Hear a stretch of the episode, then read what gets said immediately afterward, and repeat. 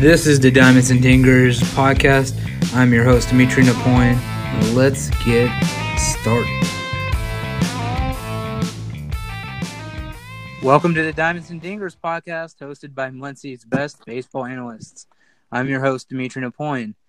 Today I am joined by Seth Rawlings and Zack Marot. How are you guys doing?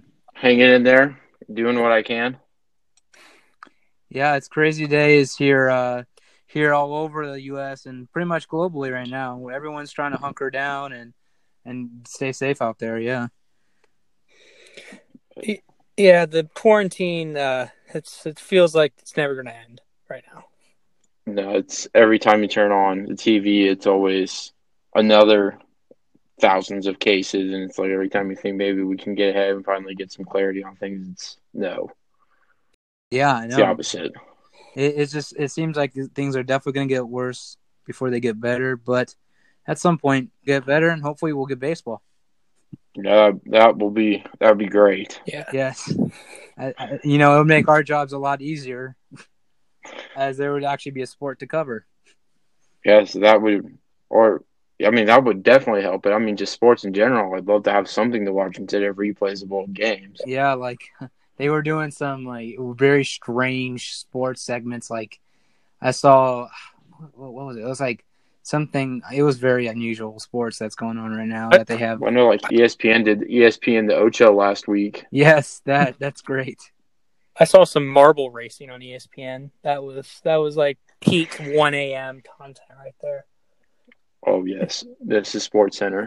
God, it's got written all over da, da, da, da, da. it. That's amazing. You know what? I guess I'm an athlete now. Well, you know, we saw some very big news in regards to the M L B and the M L B P A, and the two have come into agreement in regards to the twenty twenty season.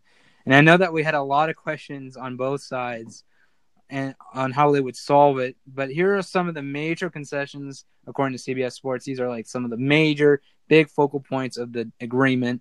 So the twenty twenty M L B draft will be shortened to between five to ten rounds. Signing bonuses due in July twenty twenty-one and July twenty twenty-two. Players will receive service time for the twenty twenty season. A transaction freeze will occur.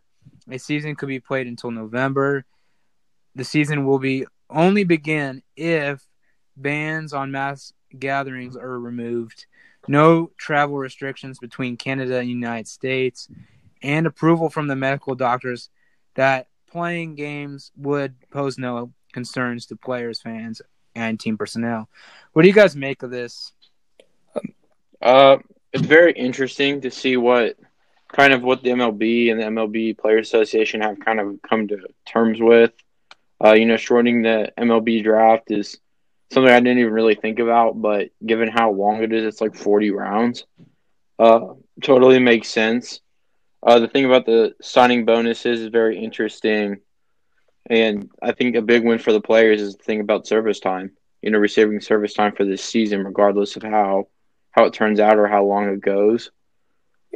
Um, I think the transaction, I think that was kind of, that was going to happen. And then in terms of how the season's going to begin, the only thing that really sticks out to me is probably being the biggest concern is the travel restriction between Canada and the United States, because of teams like the Blue Jays coming coming to the States to play here with every other team in the Major League Baseball. But uh, I think they could work around some of those other conditions outside of the travel ban. Yeah, and for me, I think this deal is actually a pretty good look for baseball. Um, uh, you don't we don't have the owners and players bickering whenever there's a, a big pandemic going on around the world, and it, it, that would just seem. to seem like a minor dispute. And I think this is actually a good move for baseball. It's the first league to really come out with something like this. Uh, you haven't seen much coming out of the N B A or uh, the N F L or hockey for, for that for that matter. And um, of course the players won that won a big concession, gaining the service time. So players like Mookie Betts and Trevor Bauer are going to be free agents this year. Um, but the big thing I, I see is that if there is no twenty twenty season, uh, the players agreed not to sue for their for their um, salaries. And that's that's big for teams with lower ca- cash flow and smaller markets. It seems like you're Pittsburgh Pirates there, Dimitri. Yeah. And Cincinnati, yeah. Yeah, I, I think it's interesting because Boston may very well end up actually getting a good deal because uh, Mookie Betts may not even play a single game in a Dodger uniform. yeah. That, I, so that's, they, essentially, the Dodgers is going to look dumb for giving up these prospects to get a guy that might I, never I think play. That, I think that would be the ultimate piece of irony, as Boston fans look like they were about ready to riot the streets.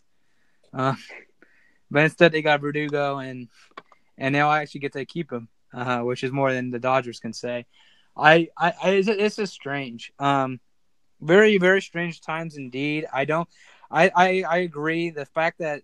The fact that the twenty twenty will count as a service time for the M L B players is going to be huge, because you see all these guys that are going to be free agents and, and the guys who just uh, will not even get a chance to play for their new teams.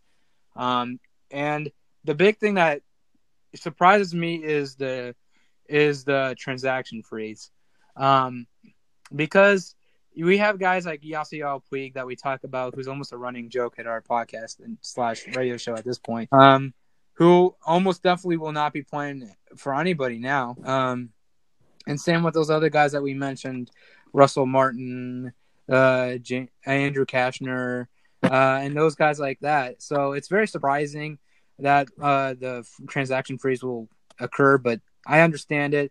They're obviously trying to keep uh, contact to the minimum. But in, in another lighter news, former Astro e- e- Evan Gattis is under some scrutiny.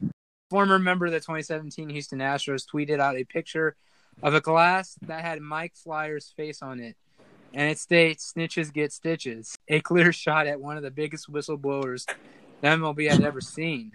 Uh, during that time, Gattis hit a two hit for a two sixty-three batting average and slugged for for four fifty-seven and had an on-base percentage of three eleven.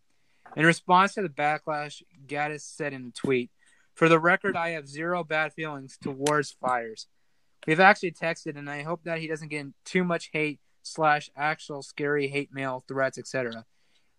He was our teammate, and I just thought the glass was funny. The way the public feels about us cheating is how I felt when at least I assumed that other people were cheating against us.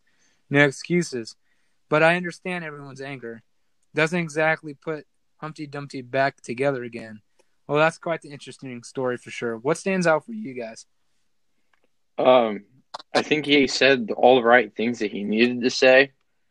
I don't at all buy what he said, because you don't have a glass that says "snitches get stitches" if you actually like enjoy this, enjoy the guy, and like you know respect him.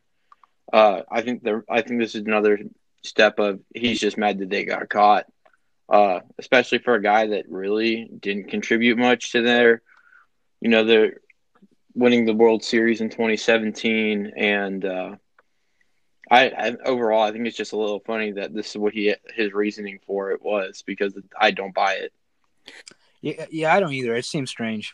Yeah, I think, yeah, I think he's he's definitely like trying to save face with this statement, but I don't.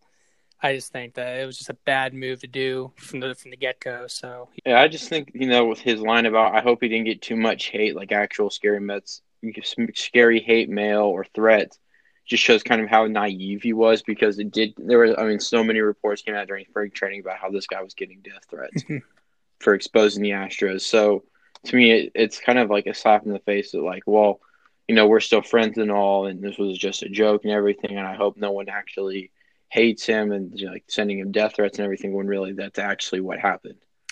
Yeah, it's just it's just I there's obviously like I don't know I could never send I could never say that to uh to one of my friends if I was or a teammate like that if if I didn't feel some personal resentment towards them, at, even if it's just a small like disdain towards them. That's that's it's obviously it's personal for Gattis. I just don't I, I just think it's ironic because like.